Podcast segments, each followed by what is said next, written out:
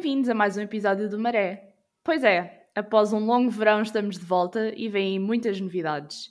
Hoje temos um episódio super especial. Estamos a duas semanas da COP do Clima, ou a chamada COP26, que irá decorrer de dia 31 de outubro a 12 de novembro, em Glasgow. E eu tenho comigo o João Veloso, da Greve Climática Estudantil. João, bem-vindo, é um prazer ter-te aqui.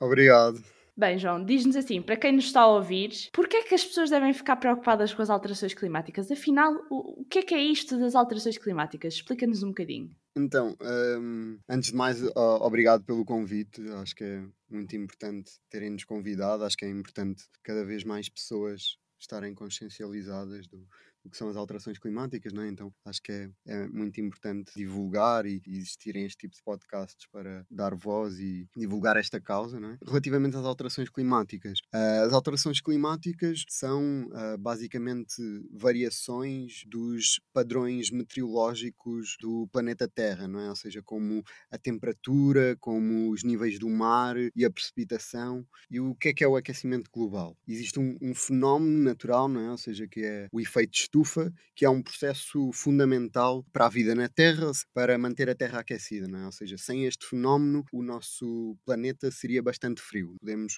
com isto, fazer um paralelo com uma estufa utilizada para fins agrícolas. E uh, na atmosfera, uh, os gases de efeito de estufa permitem basicamente que o calor gerado pelo Sol sejam retidos, uh, de certa forma, como um, cobertor sobre o planeta, mantendo assim a temperatura estável nos 15 graus Celsius. No entanto, o que acontece é que uh, esta temperatura tem vindo a elevar-se. E porquê? Uh, esta temperatura dos 15 graus Celsius tem vindo a elevar-se por fenómenos que estão diretamente relacionados com o ser humano. E mais concretamente, o gás que faz com que a temperatura média da Terra tenha vindo a aumentar é o gás carbónico. E este gás está associado a queimas de floresta e está associado à queima de combustíveis fósseis. Tendo em conta isto, eu diria que é importantíssimo termos consciência de que temos menos de 7 anos para conseguirmos dar a volta a isto. Se antes de 2030 nós não conseguirmos fazer várias mudanças para impedir que a temperatura média da Terra aumente mais do que um grau e meio, estaremos perante o caos climático. E o que é que isto implica? Implica maior derretimento de glaciares, o aumento médio do nível da, das águas do mar, implica o desaparecimento de ilhas, até o desaparecimento de alguns países. Falando de, de Portugal, por exemplo, podemos ver num mapa que nos aponta que até 2030 uma parte considerável aqui em Lisboa, dali da zona da Azambuja, ficará submersa, não é? Ou seja, então estamos basicamente a falar de fenómenos extremos que serão causados se nós não os conseguirmos impedir, ou seja, se não fizermos nada para travar o caos climático, em pouco tempo estaremos perante fenómenos mais extremos. Claro, são, são impactos que são já visíveis, apesar de nós estarmos há tão pouco tempo aqui a viver no planeta Terra, já são muito visíveis os impactos desta nossa pegada no, no nosso planeta. Mas voltando um bocadinho atrás, explica-me um bocadinho de onde é que nasceu a greve climática estudantil e, e o que é que é o movimento da greve climática estudantil. Então, a greve climática estudantil é um, é um coletivo que luta por justiça climática e que faz parte do movimento internacional Fridays for Future, ou seja, nós nascemos inspirados pelas greves uh, às aulas que foram iniciadas pela Greta Thunberg e aqui em Portugal nós realizámos a primeira greve a 15 de março de, de 2019. Ou seja, nós somos somos um coletivo que luta por justiça climática, não é? Mas eh, tendo consciência que a justiça climática é também justiça social, acabamos por aliar a nossa luta à luta feminista, à luta antirracista, à luta LGBTQ, à luta dos povos romani, daquelas pessoas que já estão a ser as mais afetadas pelas alterações climáticas e que continuarão a ser, infelizmente, as mais afetadas pelas alterações climáticas. Uh, tentamos sempre estabelecer essa aliança no sentido de dar voz a essas comunidades e dar voz a essas pessoas e de estar com elas na luta e de apoiá-las na luta delas e elas apoiarem-nos na nossa, ou seja, hum, acima de tudo é, é a mesma luta, não é? Daí que nós dizemos que a luta por justiça climática é também uma luta por justiça social. Vocês têm essa preocupação muito interessante que vai até muito de encontro àquilo que costuma ser a nossa visão no Hub, que é da justiça não só intergeracional, que eu acho incrível o facto de vocês serem jovens e dinamizarem uma data de, de atividades e serem super proativos, mas também justiça entre classes sociais e, e darem voz àqueles que muitas vezes não, não podem ter voz.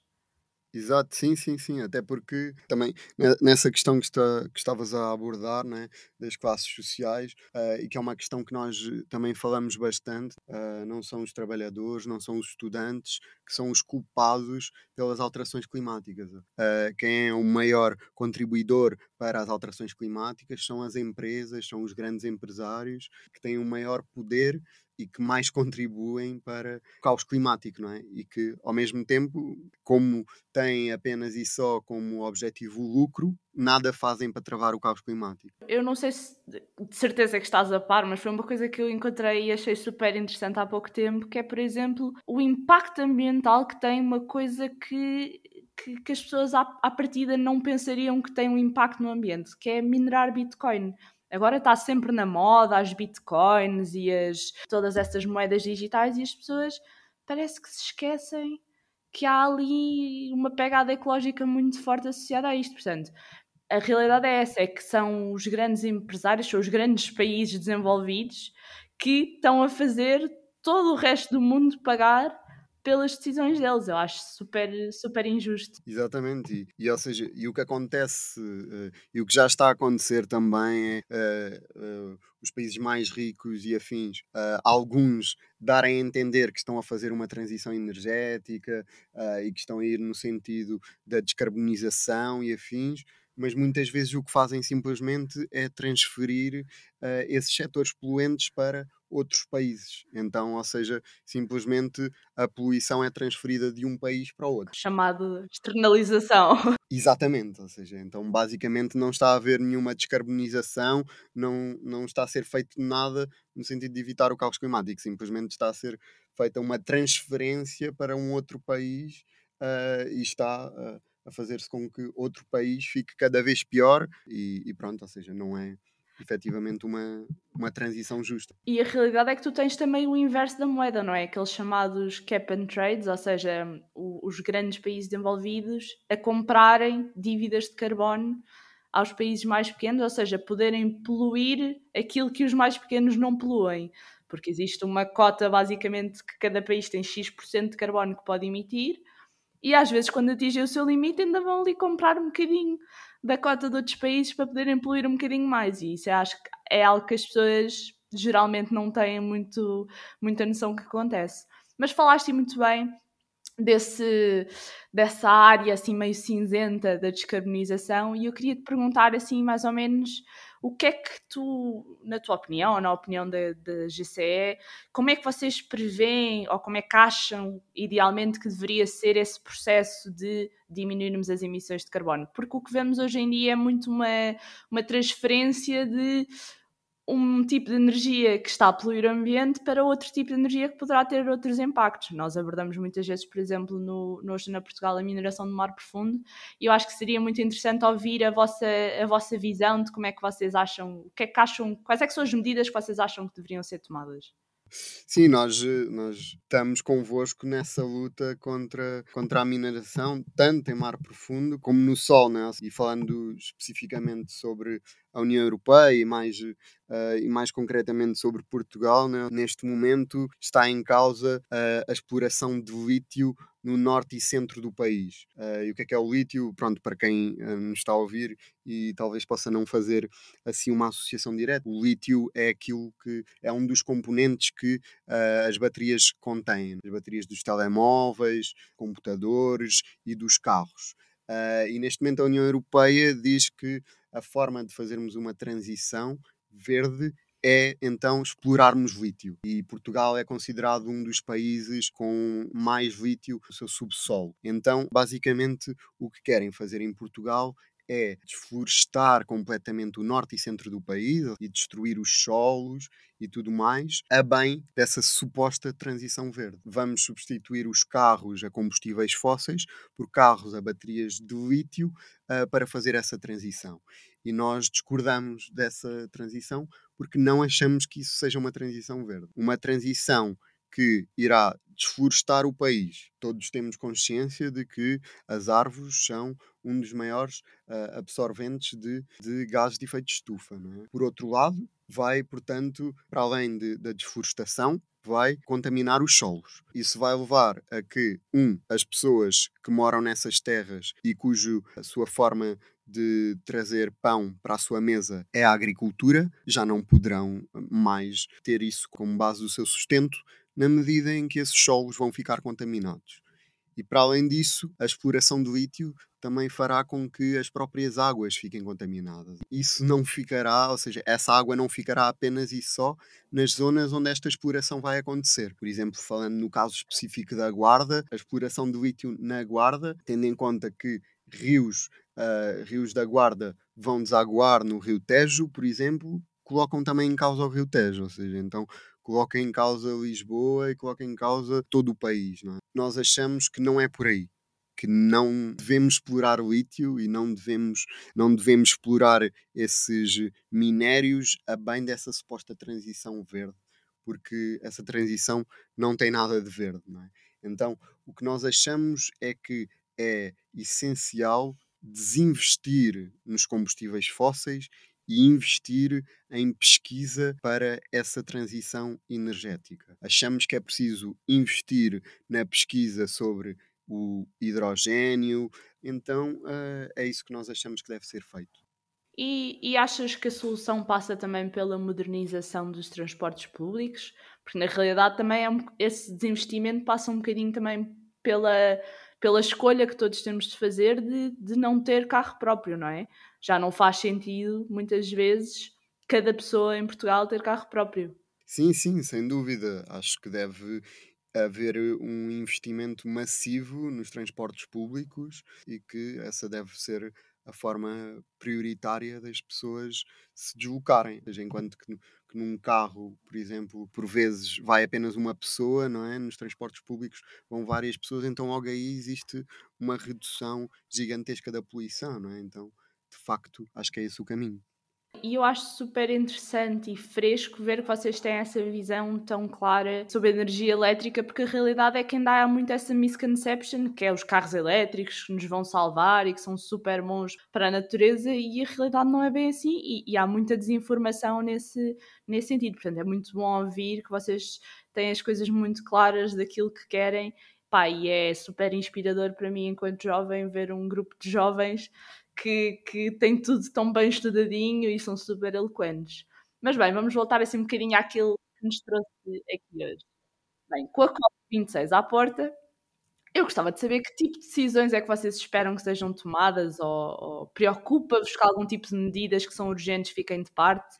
Qual é assim a, a urgência desta convenção no, neste preciso momento em que nós estamos? Algo que é bastante importante para o Fridays for Future, na próxima COP26 é que pessoas dos eh, países mais afetados pelas alterações climáticas, ou como nós designamos nos, no, no Fridays for Future, os MAPA, Most Affected People and Areas, uh, sejam ouvidos. Nas COPs, estas pessoas não têm sido ouvidas e estas pessoas são as mais afetadas pelas alterações climáticas. Então, como é que nós queremos fazer mudanças e mudanças radicais se não ouvimos as pessoas que já estão a ser afetadas pela inação climática. Então, essa é para nós uma questão bastante importante, é que essas pessoas sejam ouvidas na próxima COP. Depois, para além disto, eh, justamente por nós já estarmos fartos, como disse a Greta, de blá blá blá e de prometerem neutralidade carbónica, transição energética, mas ao fim e ao cabo nada fazerem, nós achamos que é importantíssimo, tal como eu já referi anteriormente, né, de haver esse desinvestimento nos combustíveis fósseis e haver esse investimento em formas de transitarmos para uma energia sustentável e não poluente, nós achamos também nesse dentro disso que os governos têm um papel importante tanto em eles próprios desinvestirem dos setores poluentes e desinvestirem da queima de combustíveis fósseis e da exploração de combustíveis fósseis e incentivarem ou pressionarem os bancos no sentido também de eles tirarem o seu investimento da queima de combustíveis fósseis e da exploração de combustíveis fósseis. Depois, para além disso, ou seja, outras, outras questões que, que nós achamos uh, bastante importante é, por exemplo, uh, um pouco como estávamos a falar dos transportes públicos, é, por exemplo, a redução da aviação e o investimento na ferrovia. Dentro da União Europeia poderíamos facilmente mover de comboio Uh, mas não, mas utilizamos bastante avião, ou as pessoas tendem a utilizar bastante o avião. Voltando a falar aqui especificamente do caso português, o que está em causa e o que está em cima da mesa é justamente o oposto, com a construção de um novo aeroporto. Então voltamos a ir no sentido contrário, como estávamos a falar há bocado. Sim, e, e muito interessante falares até do, do aeroporto, porque acho que, que a história repete-se, não é? Se nós formos olhar para a construção do Freeport, por exemplo, é muito claro o que aconteceu na altura, não é? Destruíram não sei quantos sapais. Para quem não sabe, os sapais são um dos principais ecossistemas que capturam o dióxido de carbono e, e, na altura, quando foi construído o Freeport, foi dizimada uma quantidade de sapais. Vamos estar a fazer a mesma coisa? Já não aprendemos com aquilo que aconteceu no Freeport? Teve um impacto gigante nas, nas aves, por exemplo. Ali junto ao Tejo há uma data de, de hotspots de aves. Quando aquilo aconteceu no Freeport, foi um erro gigante do ponto de vista conservação da natureza terem deixado aquilo ser feito. Portanto, eu, eu entendo perfeitamente a vossa preocupação com o estado em que aquele ecossistema vai ficar se deixarem construir ali um aeroporto, não é? E, e uma questão que eu tenho, que é um bocado a questão da praxe aqui no, no, no Maré, tu sentes que com a pandemia as pessoas passaram a apreciar mais a natureza ou que continua a haver assim um desinteresse geral das pessoas pelo bem-estar da natureza? Sim, eu acho que uh, por parte de algumas pessoas passou a haver uma maior valorização da natureza, não é? Ou seja, não, não consigo dizer se foi geral, não é? Ou seja, essa valorização da natureza, mas acho que sim, acho que de certa forma houve uma mudança com a pandemia, ou seja, pessoas até, inclusive, que se perceberam que o ritmo na cidade era completamente diferente do ritmo no interior e afins, e que, por exemplo, conseguiram mudar as suas vidas e irem morar para o interior, não é? As pessoas que têm essa capacidade, têm essa possibilidade. Então acho que a pandemia causou mudanças, sim. E por outro lado, acho que também que a pandemia nos mostrou que de facto que é possível uh, tomar uh, ações bruscas, ações que nos levam a uma emergência, não é? Ou seja, ações imediatas. Então acho que podíamos fazer o mesmo para evitar a crise climática, não é? E para evitar o caos climático há muito essa noção das pessoas do já não vamos a tempo, estamos completamente doomed, e a realidade é que a pandemia vem mostrar isso, não é? Que é uma mudança coletiva de um dia para o outro faz muita diferença. E acho que é, é muito esse system change que nós precisamos aqui com, com a urgência climática. E como é que foi para vocês este, este ano de pandemia? Vocês estavam a, a fazer as, as vossas greves em 2019, a ir para a rua, quando bateu a, o confinamento, de certeza que deverá ter sido super diferente para vocês educarem o público em geral. Como é que vocês conseguiram, através de que tipo de atividades é que vocês dinamizaram este ano para conseguir chegar às pessoas? Sim, sem dúvida foi muito complicado e acho que não só para nós, mas para todo o movimento social, ou seja, uh, para um movimento, para um coletivo que o mais normal é mobilizar as pessoas para saírem à rua e que isso é a sua base, é muito complicado ter que estar em casa e apenas conseguir fazer ativismo digital, não é? Então para nós foi muito impactante, ou seja, até inclusive quando a, as escolas fecharam no dia 13 de março de 2020, na verdade fecharam dia 12, dia 13 já nem sequer abriram, e dia 13 de março nós tínhamos justamente uma greve. Então foi muito impactante para nós. Nós estávamos a preparar, já estávamos, ou seja, estávamos a preparar tudo para essa greve e na própria semana uh, da greve tivemos uma reunião nacional para debatermos o que é que fazíamos sobre essa greve e acabámos por a cancelar. Em Lisboa, por exemplo, fizemos apenas uma ação simbólica e mesmo assim na altura fomos ainda um pouco criticados nas redes sociais por ter feito essa ação simbólica com poucas pessoas e afins. Mas voltando à tua pergunta, como é que nós conseguimos uh, consciencializar as pessoas durante a pandemia? Durante a pandemia nós uh, participámos num podcast e tínhamos o nosso segmento que era o vizinho do lado, em que convidámos ativistas antirracistas, ativistas LGBTQ, pessoas de vários movimentos com quem uh, nós temos proximidade para virem falar um pouco connosco sobre a crise climática e sobre as suas causas também. Uh, então, essa foi uma forma interessante de nós conseguirmos consciencializar as pessoas.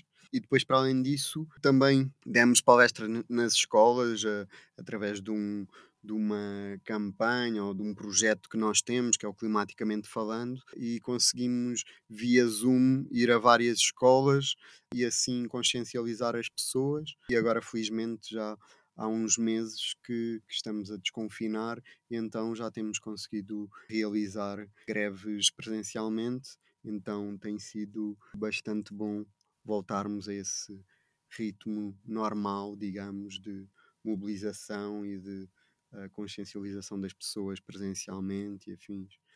Então, acho que é isso. Faz muita diferença, pelo menos na, na minha perspectiva, acho que faz muita diferença, sei lá, 100 pessoas online ou 100 pessoas em pessoa, passando a redundância mais uma vez. Acho que tem um impacto completamente diferente, porque são pessoas que tiraram do seu dia para estarem presentes por uma causa. Eu acho isso super, super fixe e e louvo toda a gente que, que, que vai e, e, espero na próxima ir também. Já, já tive a oportunidade de ir a algumas, algumas coincidiram com aulas, infelizmente, aulas importantes, porque eu estava a tirar o mestrado nestes últimos dois anos, portanto eram daquelas que não dava para cortar mesmo. Mas tive, tive um professor meu, uh, numa das vossas primeiras greves, que nos disse: vocês não deviam estar nesta aula. Ele não podia dizer isso na altura, mas, mas disse-o a planos pulmões de que, de que de que nós não devíamos estar naquela aula, devíamos era estar na rua fazer pelo nosso futuro. Assim, para fecharmos um bocadinho o nosso podcast, quais é que são as próximas ações da GCE, onde é que nós vos podemos encontrar e como é que as pessoas que nos estão a ouvir vos podem apoiar? Então, em termos de próximas ações da greve, amanhã, dia 22 de outubro, vamos ter mais uma greve climática e vamos, vamos ter em várias localidades pelo país. É uma questão de uh, verem no nosso Instagram onde é que vamos estar na vossa localidade. E depois, para além disso, é uma questão de, de acompanhar, nos acompanharem uh, através de, das redes sociais uh, e de se juntarem a nós nos protestos, em, em ações que tenhamos e eventualmente tornarem-se ativistas uh, da greve. Eu pessoalmente aqui em Lisboa faço parte uh, da greve climática do Tejo, então se se quiserem juntar a nós são uh, totalmente bem-vindos e acho que é, é importantíssimo estarmos juntos e, e, irmos além nesta luta por justiça climática, porque se não formos nós, não será ninguém. Temos mesmo que fazer com que as, as, nossas vozes sejam ouvidas antes que ponham em causa o nosso futuro, porque a realidade é essa, não é? É o nosso futuro que está em causa, não é, não é o futuro destas, destas gerações que agora estão a tomar as decisões, é a nossa e nós deveríamos ter uma palavra a dizer sobre isso. Bem, João, muito obrigada mesmo, foi um prazer conversar contigo. Igualmente. Com certeza temos muitos ouvintes interessados nesta temática, por isso não se esqueçam, sigam a Greve Climática Estudantil em www.greveclimaticaestudantil.pt ou em Greve Climática Estudantil no Instagram, para estarem a par de todas as novidades. Se quiserem juntar ao João nesta luta, sigam a Greve Climática Estudantil do TES e não hesitem em entrar em contato com o João. João, se quiseres deixar os seus contactos de certeza que nós vamos deixar na caixa de, de, de descrição deste episódio, mas força nisso. Então, uh, o meu Instagram é uh, veloso com um ponto entre o V e o E. Um, e no Instagram sou João Veloso. E termina assim mais um episódio do Maré. Já sabes, podes ouvir este podcast no Google Podcasts, no Apple Podcasts em Anchor e no Spotify. E se gostaste deste episódio, deixa na caixa de comentários do Anchor ou em Oceana Portugal no Instagram. Hoje vai decorrer também às 9h30 da manhã na nova SBE e simultaneamente online, um evento sobre os sistemas de estar recuperável em Portugal, um evento organizado pela Zero, a ANPWWF Portugal e a Ciene, com o apoio da Retorno e da Câmara de Cascais. Para mais informações, dirijam-se ao site da Ciene em www.ciena.org. Não te esqueças de seguir o Oceana Portugal, na Oceana Portugal no Instagram e no Facebook e a OceanaPT no Twitter. E se tiveres alguma questão, manda-nos um e-mail para oceanaportugal.gmail.com. E é tudo. Até para a semana!